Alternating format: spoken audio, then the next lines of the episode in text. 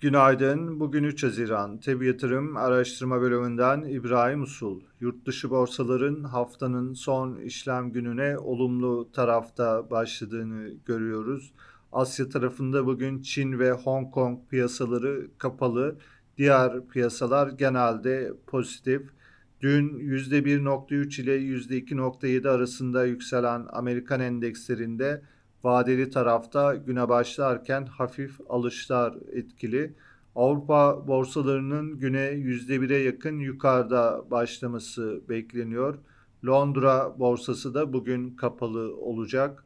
OPEC ve OPEC dışı ülkelerin dünkü toplantısında Haziran ve Temmuz ayları için günlük petrol üretiminin artırılması kararı alındı. Ayrıca Avrupa Birliği tarafında Rusya'dan petrol ithalatını kısmi olarak yasaklayan karar onaylandı. Bu sabah petrol fiyatları yukarıda. Brent yeniden 115 dolar seviyesinin üzerine döndü. Altın fiyatları yükseliyor. Ons fiyatı 1870 dolar sınırında. Amerika'da bugün tarım dışı istihdam verileri açıklanacak. Mayıs ayında tarım dışı istihdamın 325 bin kişi artış göstermesi bekleniyor.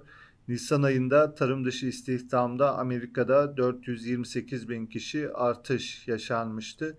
Ayrıca bugün Amerika ve Avrupa tarafında hizmet sektörü PMI endeksleri gelecek. İçeride enflasyon rakamları bulunuyor. Mayıs ayında tüfe aylık bazda %4,5, yıllık bazda %76,1 bekleniyor. Borsa İstanbul tarafında ise dün TL bazlı yeni bir tarihi kapanış yaşandı. Bugün de Borsa İstanbul'da hafta boyunca gözlenen yükseliş eğiliminin korunmasını öngörüyoruz. Endekste 2500 seviyesinin üzerinde 2640 ana direnç bölgesine doğru hareketlenme devam ediyor. Daha uzun süreye yükselişin yayılabilmesi için 2640 seviyesinin aşılması önemli olacak. Böyle bir kırılma durumunda bir üst hedef olarak 2750-2900 bandı gösterilebilir.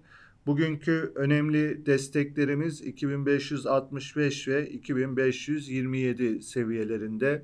Hisse tarafında Garanti Bankası'nda göstergelerde kuvvetlenme sürüyor. Hissede kısa vadeli yükselen hareketin teknik bazda devam ettiğini görüyoruz. Teknik olarak Koç Holding, Koza Madencilik, Logo Yazılım, Otokar, Vakıf Gayrimenkul, Yapı Kredi Bankası hisselerinde göstergeleri olumlu tarafta izliyoruz. Piyasaları değerlendirmeye devam edeceğiz. Tabi yatırım olarak herkese iyi bir gün diliyoruz.